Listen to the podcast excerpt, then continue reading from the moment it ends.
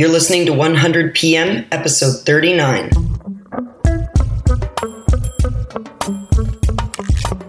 You're listening to 100 PM, the show where we're interviewing 100 expert product people from startups to enterprise and everything in between to bring you all the actionable advice you need to succeed in product management. Today I'm talking to Jennifer Busenbark, VP of Product Management at Active Campaign Inc. If you're joining us for the first time, be sure to visit our website, 100productmanagers.com, the web's fastest growing resource for product management topics, recommended resources, and online learning. I'm Suzanne Abate, product coach, startup mentor, and host of today's show. Let's dive right in and say hello to Jen B. Hi, I am Jennifer Busenbark, and I am a product manager. Now, you're not just a product manager, you, up until very recently, were the director of product management at a company called Braintree here in Chicago, a tiny little company Tiny. called Braintree. Yes. Tell us uh, a little bit about how you came to be there, sort of going back in time to the beginning of your story. Sure. So I started my career in technology a little over 17 years ago. Um, I had moved to Chicago to do AmeriCorps, which is a domestic version of the Peace Corps. And I loved the city so much that I just wanted to stay. So my criteria was I need a job that will pay me enough money to pay my rent and my bills. My first official job after that was a temp um, receptionist at the Wrigley Company. Um, so basically, I was just buzzing in executives. My the most important thing was to make sure they didn't have to wait at the door um, and chewing gum the whole time. um, after that, I got a job as a recruitment um, or recruiting admin at a company called ThoughtWorks, which is a consultancy out of Chicago, and that was great. I just you know scheduled interviews. I was just kind of trying to figure out you know what do I do next. I was a psychology major, um, and then the dot com bubble hit and they had to start laying folks off, but they were still building product that needed to be tested. So someone had the great idea of why don't we take um, folks that we've already hired that we know are a good culture fit, they know about our business, and try to train them on doing um, manual testing. So I was chosen to go down that path. Um, it was something that I kind of had an affinity for. I did that, and then that rolled into being a business analyst, which rolled into then being a um, what we called an iteration manager, which is similar to a scrum master, and then a project manager at the end of my career at ThoughtWorks two of the developers that I had worked with on my last project there had started at Braintree. Uh, and they called me and said, We really need a product manager. Can you please, please join us? I said, You're crazy. I've been here for nine years. I'm really happy. I don't think I want to start at this company that's really tiny. I know nothing about payments. But one evening, I decided to take a dinner invitation for a free meal and some wine. Good plan. Yeah. And um, after that meeting, I just knew that I was gonna join the company as the first product manager. So really that was my first Braintree really was my first job as a product manager. I had worked in all other capacities, but I never was really a product owner until I came to Braintree. Um, and that was seven and a half years ago. And how big was the company when you joined it? I was employee number nine. So I was the first PM, and I think at the time our development team was maybe five developers. We were working out of Wicker Park. We had an office that was one room. So it was for dev, and we had a couple remote devs. So I think there were three devs and myself working out of a really tiny room out of Wicker Park. And um, our operations team, which was I don't know if I can't do the math offhand, but like five. they were located in Bartlett, which is a suburb of Chicago. Wow, so the, the real startup dream, just one step up from a garage, basically. Yeah, basically, and it kind of functioned like a garage. It wasn't very nice, um, but it worked. And it was really fun, and we did a lot of great work out of that office. Yeah, I mean, I I would guess it worked. How many employees approximately by the time that you left, which was just quite recently? Yeah, I think that it was approaching over 600. I think also when I left, and I may not be getting these numbers right, the product team, and when we when I say product team, we considered the product team to be PMs, designers, and development, um, was approaching around 300. Wow. Let's go back for a moment to when you pivoted from recruitment uh, administrator to quality assurance person. Mhm. You had never tested software before?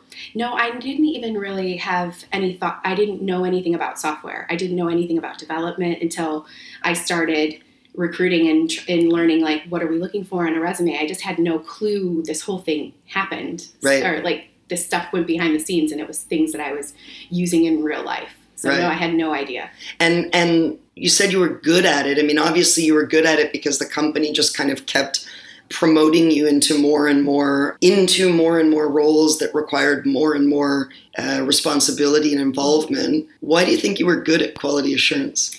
I think what made me good was I I just was able to think in a different way because your whole thought process when you're testing something is you want to break it. And I was never satisfied. So I wouldn't just kind of click around a few times and be like, okay, this seems to be doing really well. I'd always think of different edge cases and I always wanted to be very thorough. I'm very detail oriented, which is an, a, a PM, very a good quality for a PM, but I always just dug deeper and went further and always wanted to just, you know, keep going and going and going until I found the smallest thing. And so I think that's kind of that that attention to detail when you're doing it was manual at the time um, is really important. And I think that kind of show, showed through because the stuff I was ultimately testing goes to production. So if there are things that I'm missing, that's showing up to the end customers. So I was able to kind of to do a really good job of making sure that what we were putting out, of course, things will always have bugs, but nothing that was major. I was able to kind of to catch those types of things in the work that I was doing. Yeah, I think quality assurance is a very interesting starting point in so many ways because to, to, to the point of your own experience, whether you know software or don't know software, what you quickly have to learn is use cases Mhm. and what are the different paths that anybody is going to take. And the more that you start building up like a database of understanding around different use cases, different paths in and out, different ways to move between modules or features, or different ways you might like to, the more you're actually really building an architectural mindset that once you you know get a pen in hand or or you know now a software tool in hand it's actually much easier to start to think about workflow diagrams and wireframes and some of those uh, deliverables that, that come from the user experience design role Yeah, I think that's a really great point. I also think another thing that it helps you with is prioritization and thinking about that because you know, as a PM, you can take a path where you're trying to design and develop for every different use case that a user might take. And the probability of them, you know, that happening is so low. So you don't want to spend your time doing something that isn't, you know, kind of like the 80 to 90% of how people are going to use your product. So you see a lot of that when you're doing testing because you do, you know, you go down those rabbit holes and you want to do that as a QA person. But when you then come up with a list of 100 things that need to be fixed, you very quickly can kind of realize, well, like for me to get to this number 50, I was like doing all these crazy clicks and going all around. Maybe that's not as important as like this blatant, like I tried to load the page and it's just not loading. So you kind of also get some experience in having to kind of to prioritize the, the types of things you want the developer developers to work on. So I thought that that also is helpful when you become an analyst or you become a PM because you're already kind of have that thought process as well. Tell us about the business analyst role as it applied to you. What was the responsibility? What were you really being required to do when you shifted out of QA? Yeah, so the business analyst role was really working with our customers, which were our clients because it was consultancy. Um, so that could have been um, somebody who was on the business side of things and in the operations teams, or it could be the product manager who is working directly with the customers. When you're in a consultancy role, I didn't really have face to face interactions with customers directly. I was kind of gotten, I got that through the product manager that, or product owners that were working with them. But other than that, um, you you're still thinking as you would as a product manager, which is like I'm taking all of this information from all of these different sources, and I'm trying to synthesize through that and figure out what it is that we need to build. Because oftentimes you hear you hear that that the saying that they may tell you what they want, but you need to figure out what they need, right? Because you want everything. You will want all the bells and whistles, of course Right. but that's not practical. So you, you know, as a business analyst, it was gathering those requirements, kind of thinking through them, figuring out, okay, well, how does this apply to what we're currently building, what is already there, um, and then working directly with the developers to make sure that they're building what it is that you had in mind, Mhm. um, and then just, you know, throughout the iterative process, just having conversations with them because a lot of times as well, what you want them to build isn't always what comes out in the end because there are things that happened or that are not possible. So playing that role at, that was all involved in the BA role that I played um, at ThoughtWorks. So those are a lot of skills that I gained that are applicable to being a PM. Were you writing user stories back then, or was it more like product requirements documents? What was your kind of output to the developers? Yeah, it was more user stories. So we um, we never uh, ThoughtWorks was very much um, early on proponents of the agile methodologies. And, and, agile is such a loaded term because it can mean so many different things to so many different companies. Um, but we didn't write really long user stories like documents, you know, and then hand them over. It was very much card cards. There would be, before they developed um, software called Mingle, uh, which is a, a card tracker, we would physically have cards on a wall where you would write the high level like what the story was. And then you would just write a doc. I my approach to it was very much um, kind of giving a summary of what you're trying to accomplish and then i love bullet points because you are ha- it's, it's a conversation that you're having with the developer and you can't capture that all in story cards. Um, well you could but it would become outdated very quickly and it would take you a lot of time so yeah i did have that type of output but it was it was more much more lightweight than maybe the typical kind of like waterfall documentation that that some companies or BAs produce. I love that you had the experience of sort of running a manual process for production because I think I see this a lot. People will come to me and say, you know, what what tools should I use for for ticket tracking? And the real question is, what is the process that you're running with your developers? Tools are great accelerators for process that's been established and agreed to internally, but they're also a very easy way to get lost mm-hmm. in focusing on the wrong things if you don't kind of have the underpinnings of, of what works. Yeah. So you all were just like writing on cue cards and then pinning them to the wall. And yeah, yeah, absolutely. And even at Braintree, we were doing physical card walls until we couldn't anymore. When you start having folks that are remote, that are in different locations, it's really hard to have a card wall. But I remember putting up corkboard in one of our offices so that we could we could do the physical card card wall.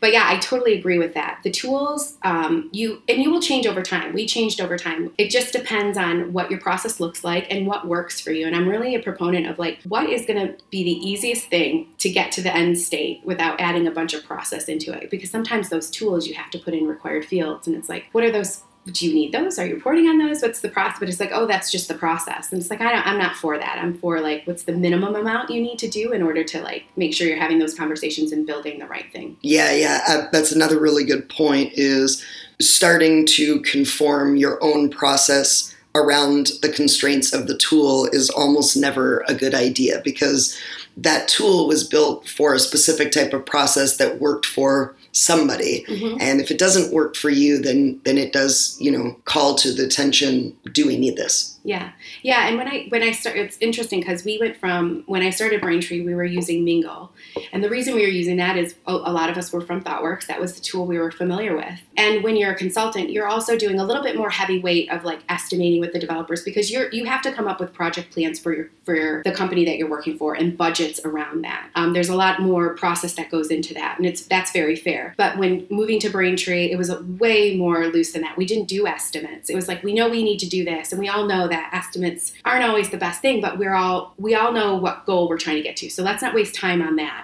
And we found that that mingle at the time it became too cumbersome. It was too hard. I was a little resistant to change because I was just familiar with it. And I think I actually went on vacation and I come back and the developer's like, uh, Boozy, which is my nickname, we're using Trello now. And I'm like, what?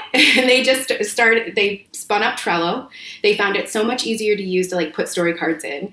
And um, I was like, oh, you know, I'm going to have to move everything over and it doesn't do this, that, and whatever. But then I came to the, I came to the fact it's like, no, this is actually a much easier tool to use. And we're really not using all of that stuff that I had used in the past. And so we went from something a little bit more cumbersome to something really lightweight. And until recently, a lot of the teams were still using Trello. But as um, you get to be a bigger company, we are part of PayPal. Um, there are other things that you need to do. You can capitalize software and there are things like that. And you need better tracking in place. So the teams have now moved over to using Jira, but being able to set it up in a way that works for them. But it's kind of interesting. We went from like heavyweight to very light for a very long time, and then now to something that's a little bit more. You could do a little bit more tracking in it. So you're at ThoughtWorks. So you, first of all, let's just call out this theme that you have. You're you're a committed person. You yes. were at ThoughtWorks for almost a decade. Yeah. When when you finally made the decision to jump over to Braintree And then you were there for almost a decade as well. Yeah, seven So and a half years. when Yeah. you join a team, you're like, I'm in. I'm in. Yes.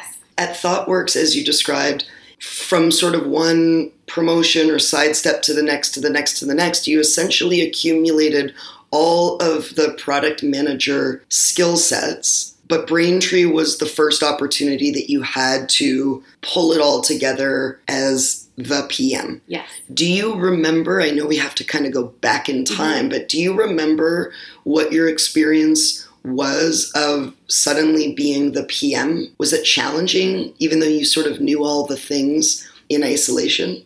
Yeah, I think so. And I think actually um, the scariest thing for me, though, moving over was more the domain. Payments is really difficult and really hard. And, and being a consultant, another really um, great thing about that is you're constantly moving domains. So, really, you, the most important thing is like get your core, the core skill set that you need to actually do software development is really important. And then just be um, open to knowing you're going to have to learn different domains. And if you do that, you're great.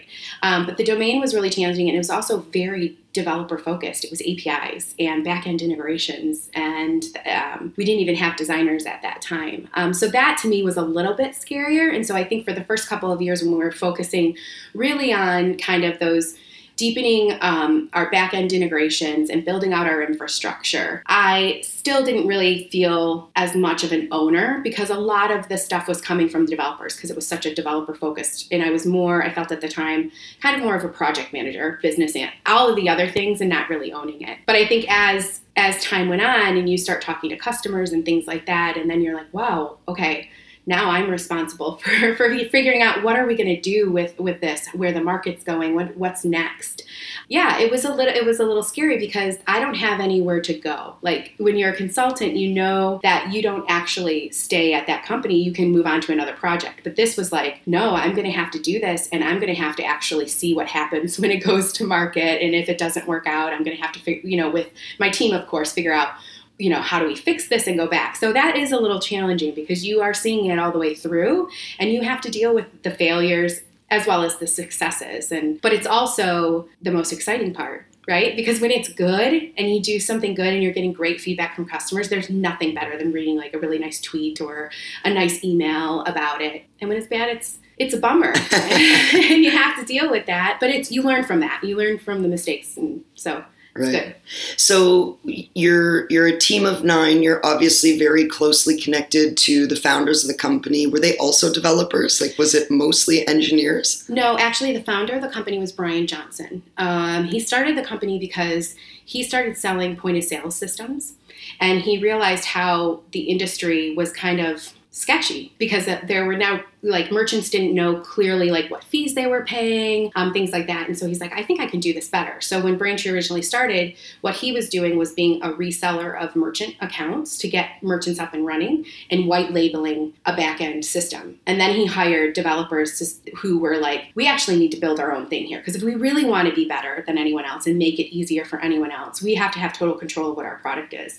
So a lot of the product was actually really being driven driven by the developers but the founder was not he was a business guy a, a serial entrepreneur that was just trying over and over again and then this was the next kind of segment that he he went into In in case we have folks listening in who aren't sort of hyper connected to to what Braintree does and specifically the problem that they were seeking to solve, can you give us just a very sort of rudimentary explanation of how Braintree became different from what was the status quo at the time? Sure. Yeah, I think there's a couple key um, differentiators back when when we started. The big one was it was around just procuring a merchant account. Like, how do I get set up so I can sell things online? I don't know how to do that, and how do I do that? Like, get a merchant account. What does that mean? What are my rates, etc. And so we really focused on simplifying that and having really um, great customer service where we're walking merchants through it and telling them throughout the whole process like what's going on and helping them through that. Specifically for an e-commerce type application. Exactly. So I'm again just to I think it's relevant where we are in the timeline of things. Mhm. People are becoming people are coming online. yes. Traditional businesses that have mostly been brick and mortar are starting to understand they need to have an online presence.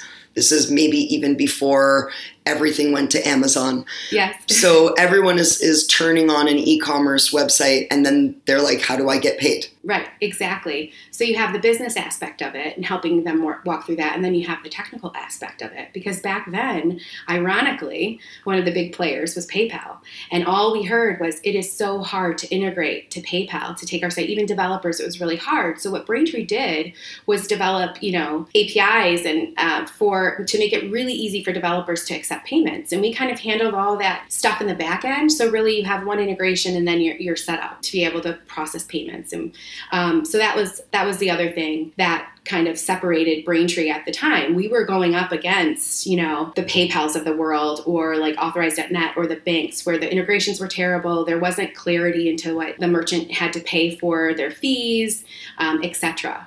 And, and so that's what made us really different in the beginning and that's how and we we actually had a couple of really great tech companies like github and 37 signals that were using us and then we just grew organically from there um, it was word of mouth. We didn't really have outbound sales for quite a while, but the technology was speaking for itself, and that's why we got the merchants that we did, like the Ubers and the Airbnbs early on. Yeah, no, I mean, I remember even for us at the development factory, you know, we had built a lot of uh, payment gateways for many, many years. And so when Braintree came to market, it was wow, this is really going to change how much time it's going to take to build an e commerce site for a client, how much we can charge or don't have to charge because we don't have to deal with all of the complexities around.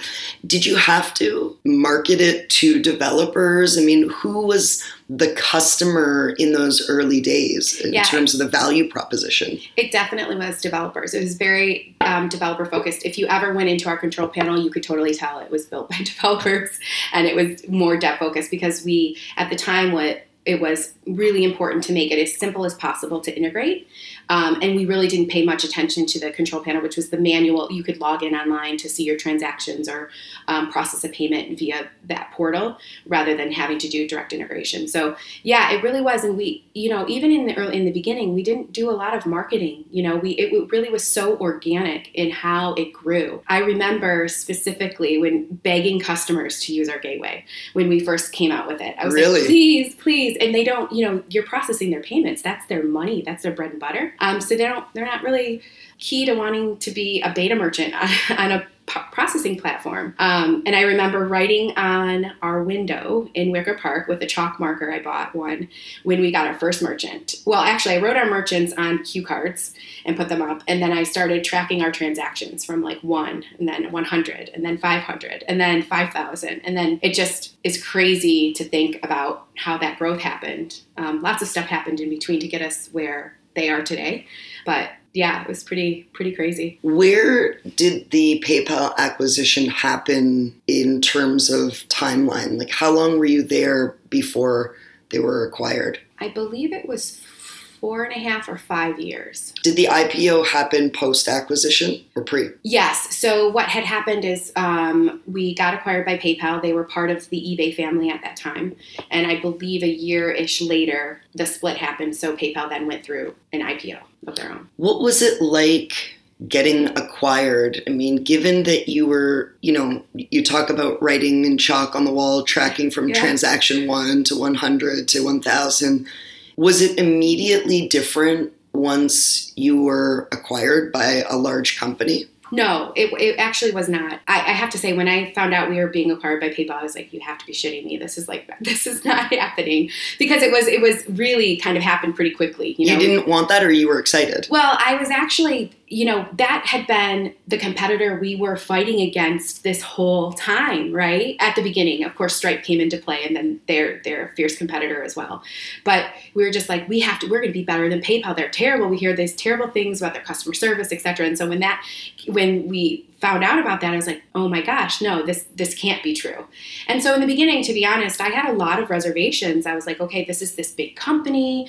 They're you know their products aren't that great they're not known for their customer service how is that going to impact like the reputation that we've spent all of these years building yeah. but you know, I think when you do get acquired, one of two things can happen, right? The the company that acquires you can swallow you whole. You kind of lose your identity. Um, you lose the ability to kind of control the product that you're building. It just gets wrapped in. And then the second thing that could happen that rarely happens is that you can still control like what you build and the culture. And I think that's what happened. So in the beginning, there really wasn't a difference. And even still, once I left, our product team operates separately from the PayPal team. Of course, there's a lot of cross collaboration because we're collaborating on a lot of products, but um, the product team is run separately, and we still control our still controlled our roadmaps with input, of course.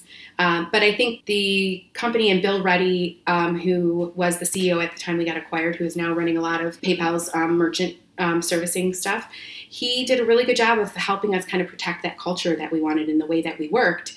And I think what happened was that's kind of seeping in to to PayPal, kind of seeing like, oh, okay, I see how they have their team set up. I see how they're the customer service and how they do things and software development, etc.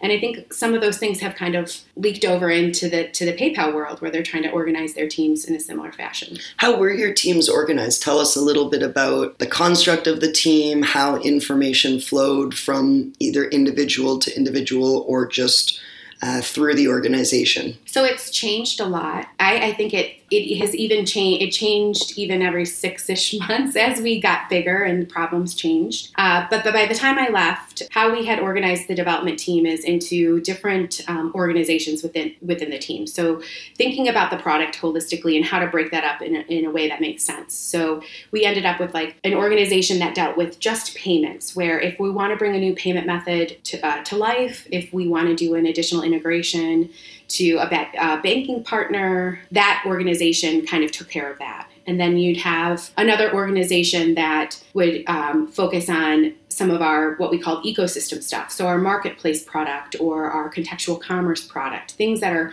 a little bit different than our core processing platform. And there are a few more organizations, but within each organization, you would have leads at the top, and we really kind of bought into this this um, philosophy that the leads there's th- there's kind of three leads. You have someone who's leading technology, you have someone who's leading the product, and you have someone who's leading an engineering manager who's leading kind of the the people aspect of things.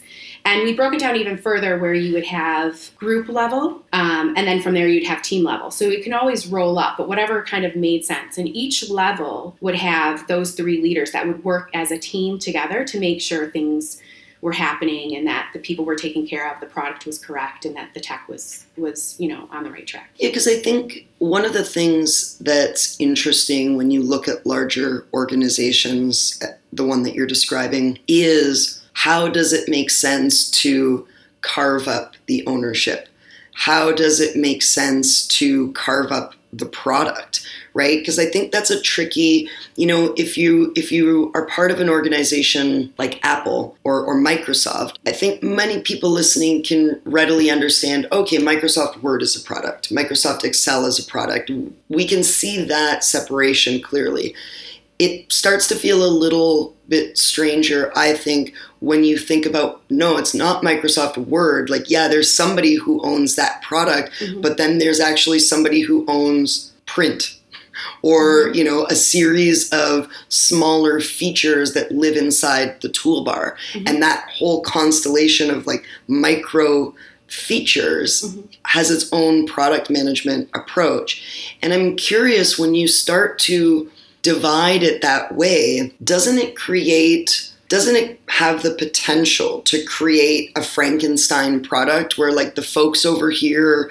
who are steering the vision of processing and the folks over here who are mm-hmm. steering the vision of reporting come back together and it's like, oh, that's what you all are doing? Our product looks very different. How do you unify in that kind of scenario? Yeah, so that absolutely can happen, and I think there's there's probably no way around some of that happening when you start to to scale at that way. uh, scale as much as Braintree had scaled.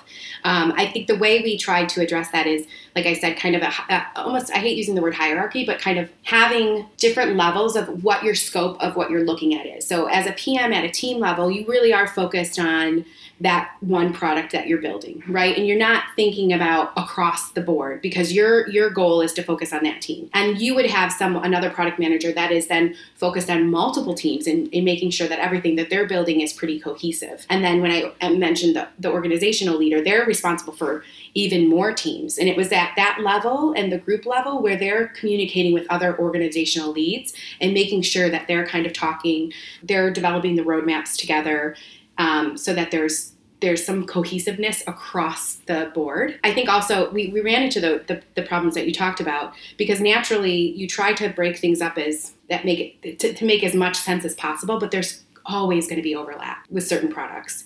So it's just trying to make sure we have folks that are thinking more big picture and not have everybody focus like really deep into the weeds. And by giving them some of that mind space, they can kind of see what's going on elsewhere and hopefully catch some of those things before they, you know, get to the finish line where you're like, oh my gosh, these two things are not going to work together.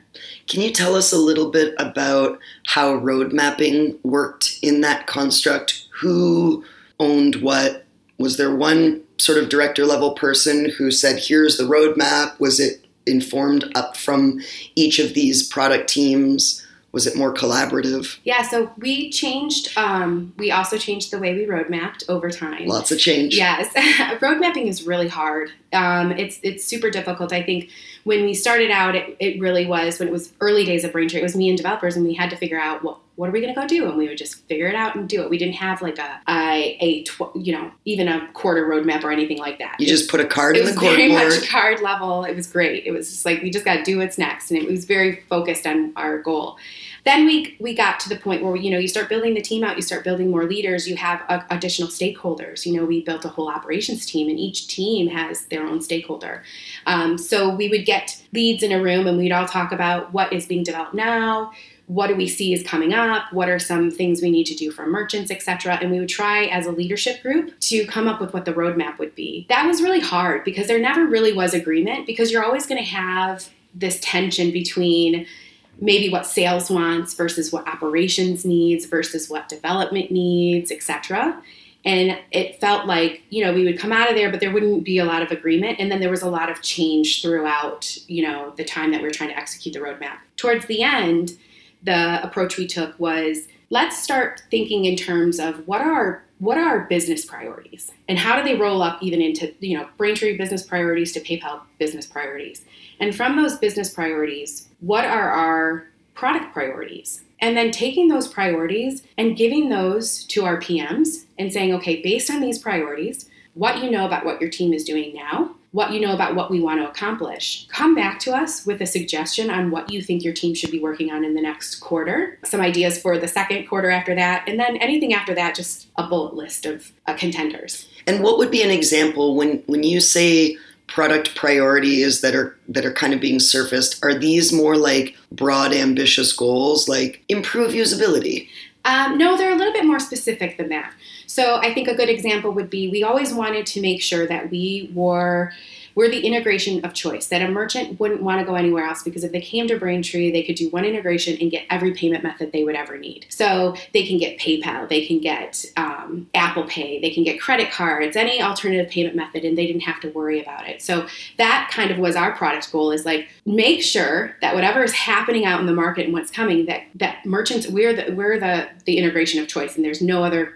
comparison to us. And so it, it, it's broad, I guess, but it is specific because it's like then you have to think about where's what's coming up. Oh, is Samsung Pay coming up? Is this coming up? These are things we need to we are hearing about that we need to factor into our roadmap so that we're we continue to be that integration of choice. So in this model that you're describing where, you know, some of the the executives or the management leads bring to the respective product teams some broad priorities and then say come back with a list of what you're going to do next quarter and maybe the quarter after that. What's the the timeline here? Like let's say that we're asking for these priorities for q3 when is that list due by? Q1 yeah like how how much time between when the list comes in and when the roadmap gets you know quote unquote published? Yeah. So, you know, it depends.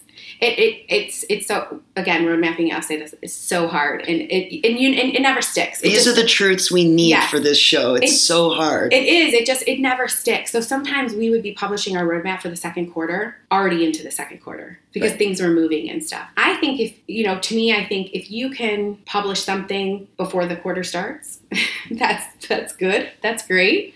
If you have an idea, um, or just kind of broad things, but then maybe firm them up more of where they're going to be, kind of development is going to start, is great. But we we you know we found ourselves publishing the roadmap in the quarter that we were currently working on. It just because once we did that whole process of come back to us on like what you want to you know what the teams think they want to be able to do um, then we had to coordinate across all the different organizations and say does this stuff line up and make sense based on what we know about priorities and then leadership had to take a look at it and be like okay seems good or maybe we need to tweak this or or that so that whole process takes a lot of time i think it was the best process that we had had there I don't necessarily know if I I think it's the best process. It's just the best one we had had at Braintree at the organization at that size. So it sounds like, if I can visually imagine this, Q2 that's published is the most accurate version of what we're going to do for the next three months. Q3, which is also there, is a looser interpretation of what we kind of said we would get to after that. Mhm. And then Q4 and Q1 and sort of on was just a bunch of the ideas that were in the bulleted list with with an unspoken caveat that these are highly subject to change both in terms of timing so at any given time you might see a roadmap that looked like one year or two years long but the understanding was the next six months are the most clear and everything after that is just a suggestion Absolutely. And I would go as far as say the next three months are clear, uh, just because the and again it could change based on the nature of, of your product and your business, but. We got surprised by Apple Pay. There's so many things that are happening in the payment space. It's changing so rapidly that we had to be we have to be able to react to that. So we could say I, can't even remember the quarter, but we could say, oh, we have all these grand plans, and then we hear, oh, Apple Pay is coming out. We need to have that, and then you have to scramble and rework, and things kind of fall apart. So to to say that you could know six months in advance what you're going to do is, uh, to me, a crazy thought. Um, it's even more crazy when you try to get pretty granular with the developers in terms of like how long things are going to take, because you can't, you don't want to waste too much time like going into the details of what it is you're going to build and have your developers estimating, so you can think you can come up with a really good sense, but they just can't estimate that far out. So you don't even really know at that point. So I think the, I think that exactly how you framed it, which is like we really have a really good sense for this three months, kind of a better sense for the next three. And then that far out, we just have things that we think we want to do. But as we get closer, we continue to do that process of refining what it is we think we can do. I like your story earlier about PayPal and sort of, you know, the early days of the Braintree mission was just like bite at the ankles of this giant. And then, you know, it worked. As a as an acquisition strategy, it's always a good strategy to put yourself painfully in front of somebody else so much that they're like, this is annoying. We're just going to have you. Which it, it sounds like is in large part what happened with PayPal. I'm curious if you remember how you felt when Stripe showed up. Because I, I think today about Stripe and Braintree as being like, which one? Yeah. Why one over the other? Mhm. Was there a clear moment of like, who is this Stripe? And, and what were they trying to do differently, do you think, than, than what Braintree had been doing? Yeah, so I think they have great technology, right? So what our one of our advantages were was um, was that we were easy to integrate to, and then here comes this here comes Stripe. They're also very easy to integrate to. So when you're comparing, when you were to compare like our competitors like PayPal to us, there was it's a no brainer. Like clearly we're the winner. When you start comparing Stripe to Braintree, you're like, hmm, both look great. like what's you know who do we go go to? So then you start thinking, okay, this is this is interesting. And what Stripe did better than Braintree at that time is they made the onboarding process super simple. We hadn't gotten there yet. We were still focusing on kind of building out our backends and our reach globally, and we kind of ignored, you know, making the onboarding process super easy. Do you mean for, just sorry to interrupt you, but for developers, like the onboarding for somebody who wants to leverage the API? yeah, sorry, I should be clear there. The onboarding, if you want to get a merchant account, so you're brand new to the game before before you even start the back end integration to actually hook up your website to the to the APIs, you have to be approved, and that that's a whole process that has to happen. They they automated that and made it very easy. And we were collecting online, but there was still a lot of kind of manual intervention in order to get merchants approved. So we could be like, oh yeah, you're good to go, hook up and start processing. They did that really, really well. And they simplified a lot of things. So we were really behind the eight ball. That's when we kind of like woke up and we're like, oh,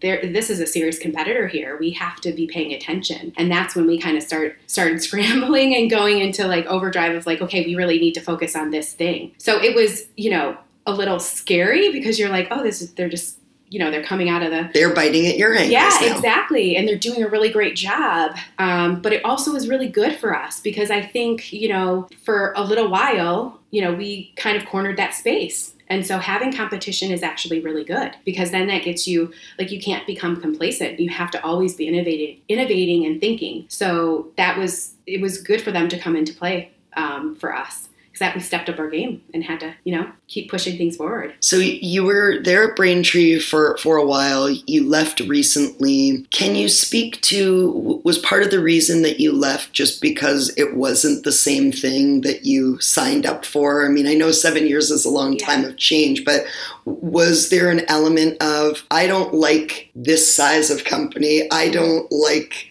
this scale anymore? I think there was an element of that. I think the biggest thing for me is I got too far away from executing and delivery of software. And I feel very comfortable in knowing, being close to the product and having kind of a say. I had a say, but we had PMs that I worked with that actually were working with the developers day to day and kind of getting in there. And I feel like I got really far away from that. And I really wanted to focus more on execution and on delivery. And so that's that's probably the main reason. I think also the size. I think I found when I look back at my days at Braintree, I think it's a wonderful company where I was the happiest and what size the company was. It was, you know, we had our, you know, 100 plus or like our development team was fairly small, less than 50. And it was fun and it was you know i felt like i was part of a lot of things and i was part of the execution and delivery and i really liked that. So those are probably the two biggest things. The size definitely and then also just wanting to focus on on product more than some of the other stuff that starts to get in the way once you you scale. When we talk about startups you know i always think it's interesting when i talk to companies that are a startup of 80 people or 100 people because there's a certain amount of scale, not necessarily from what the business is doing per se, but certainly from how it's been operationalized. Given that you've been at a startup of 9 mm-hmm. and then, you know, watch that go from nine to 20 to 50 to 100, where in that spectrum do you think that you'll be most happy? Is it at the higher end or would you go back to the grassroots garage type lifestyle? I would go back to the the grassroots garage lifestyle with a caveat, with a very good leadership team or a very good leader. I don't know if I would be ha- happy with someone who's maybe a little bit more inexperienced, who's just starting something up. Um, if there was a good kind of team in place, I definitely think that that would be something I would go back to. I, I do like maybe a little bit mo- a little bit more established uh, company where there's there's need to grow a product team, um, that the development team isn't that big, so there's there's some need for organization there. So there's you have that opportunity to still be part of that growth but there's also some some stuff that is already started that you don't have to kind of you know start from the very beginning. One of the things i love so much about your story jen is well first of all for anybody listening who is thinking about product management but has zero experience it's such a great example of how you can get to that center right? By building up these sort of ancillary skill sets as you did, by making the leap eventually. Wondering if beyond just your story, do you have any advice to our listeners who want to get into product management, who might be working in one of these adjacent roles, or coming at it from a completely different discipline,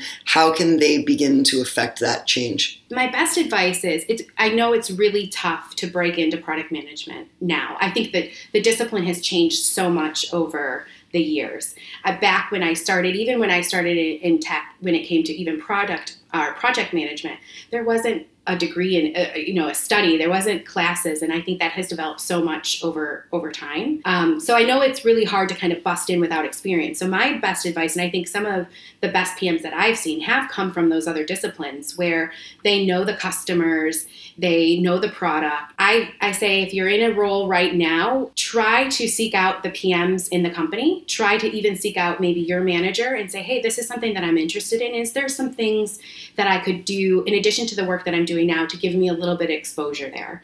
And hopefully the company, you know, wants to see their their employees grow and they have a path for you to do that. I also think even within your your the role that you have, there are skills that you can gain that are really important to product management, right? So you can take on maybe a side project where you're you're the pro- project manager of it and you're you're gaining those skills or doing a little bit of analysis and, and or something like that. So I think finding ways within your current role and then hoping that you can kind of expand and dabble a little bit in the PM role at the role that, in the company that you're at is a really good approach because it's it's also a little safer as well, right? Uh, so that's my my best advice for folks that are interested in in PM, and then just get out there and talk talk to folks and go to your meetups and you know start meeting people and planting seeds in their minds, you know, and they maybe if something comes up with more junior role, they'll they'll think about you. You said earlier in our conversation that you were detail oriented, and that makes for a great quality of a PM. And I think to build on what you were just saying in your last answer, there's a lot of skills, hard skills that you can go out and learn. Learn how to be an effective project manager, learn how to do quality assurance, sort of like you did. Are there some softer qualities like detail oriented that you think are kind of essential to have or or get good at in order to succeed or thrive in the role? Definitely. I think one of the biggest ones is you need to be able to get buy-in from a lot of different people on the direction you want to take the product. You need to be able to influence them and depending on and that approach is going to be different depending on who you're talking to. If you're talking to executives you're not going to talk their their interest in where their mindset is is different than if you were talking to somebody who is maybe on customer customer support. Their perspectives are different. And so being able to really effectively communicate with different groups of people really understand their position on things and bring them along in the journey um, is super important. I think maybe the most important skill that you need to have as a PM because in the end, as a product manager, your job is to ship amazing product. Get it out there and get users using it. No matter how you get there you know how you bring people along that really is your end goal. And so if you can do that and you can talk to all these different audiences and get buy-in and some may not like the approach some may really like the approach but it's really kind of telling that story bringing them along and then getting a great product out where everybody's you know happy is a really important skill to have. And it's there's some finesse in that too. And that's you learn over time but that's probably something that I think is the hardest to master and the most important. What about hard lessons learned on the job? Do you remember any difficult moments in your own career where you thought, well, that wasn't great, that didn't work out as I'd hoped? I don't want to make that mistake again. either either your own or or that you saw in other PMs as they were kind of coming up under your leadership. There's probably a couple lessons learned that I have. When it comes to products specifically, I am not a fan of MVPs, however you define them. I'm, I'm just not a fan because what in my experience was in, especially in a company that's growing super fast. We're always moving to the next thing. So this MVP is not really something that we were going to iterate on. And we did that a few times where we developed something, we put it out there, and we moved on to the next thing. And that also, there was something in that around how we organize our teams that we needed to fix.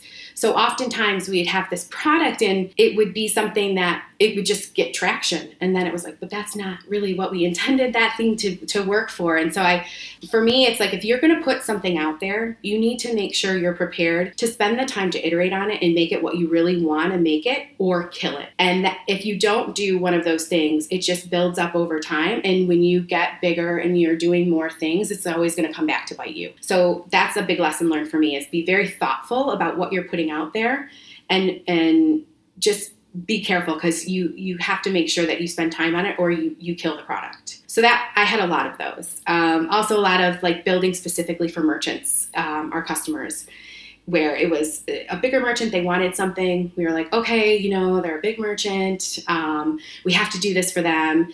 It would suck up development resources. We would put it out there. They may or may not use it. They may use it for a little bit and it goes away. And it was like, we should have just said no. So be comfortable kind of saying no. I wish we would have said no more. I think the third one is don't forget your teammates don't forget your operations teams. Don't forget you can't focus solely on your customer. You really have to make sure that you're you're looking at all of the business and making sure you're building products that they can one support but then tools for them to be able to support the products that you're building. What do you love about product management? Building like being collaborative solving really hard problems and building something with a group of people and getting it out there and having customers use it and love it. I mean there's nothing more satisfying than that. I think being able to kind of see a team a really well um, oiled it's like a well oiled machine a team that you have just like the collaboration and, and seeing them um, crank stuff out and build great beautiful things is it's just so satisfying. Product management is the hardest job. I, am biased of course but i think it's the hardest job on a development team but it is the most rewarding because you did that. You made an impact on people's lives. And i think from my braintree experience you think about payments and that's definitely not a sexy industry, right? But what well, maybe some think maybe it's sexy. Some, yeah, maybe some. But what was awesome about it is that we were enabling companies that were changing industries. We enabled Uber. When I started and Uber was processing on Braintree, no one no one knew about Uber. I was able to get a limo on New Year's Eve for like thirteen dollars or something. It was ridiculous because no one was using them. It wasn't there. Or Airbnb when they had first started out, and you got to you get to see these companies who are so innovative and you could say wow we built back end code and product that enabled their businesses that's that's a super powerful thing so being able to kind of see the impact you have your products have on people is is really satisfying. Yeah that last point i think is not to be overlooked because Braintree is a great example of the kinds of technologies that did and are leveling the playing field in so many ways, right? Many of those organizations that you describe wouldn't have been able to get to market as quickly, gain traction as quickly, fund or, or, or even bootstrap in cases without tools like that. So it's really, I'm glad that you bring that up. And the other thing that I want to reflect on as you describe is yeah, PMs are awesome. You know, a lot of why we do this show in particular and why we, we choose to seek out great product people like yourself to talk to is because you know there's enough shows available where the CEO gets interviewed. Everyone wants to talk about the CEO and yeah, it's hard to be a CEO and that's a big deal and it can come with a lot of glory and as we're seeing speaking of your friends at Uber, it can also come with a lot of critique. Mm-hmm. And there are tremendous people out there, thousands of tremendous people out there that are fighting this good fight for great products all day long. So yeah, yeah I mean the PMs bring those ideas to life. And I think part part of being a PM, you know, there are some PMs who are very maybe focus a lot on long term, like, okay, let me think strategically about where this project is going, which is a lot of times in smaller companies what the CEOs and the founders think about too. And there's there, there are PMs that are really great at that.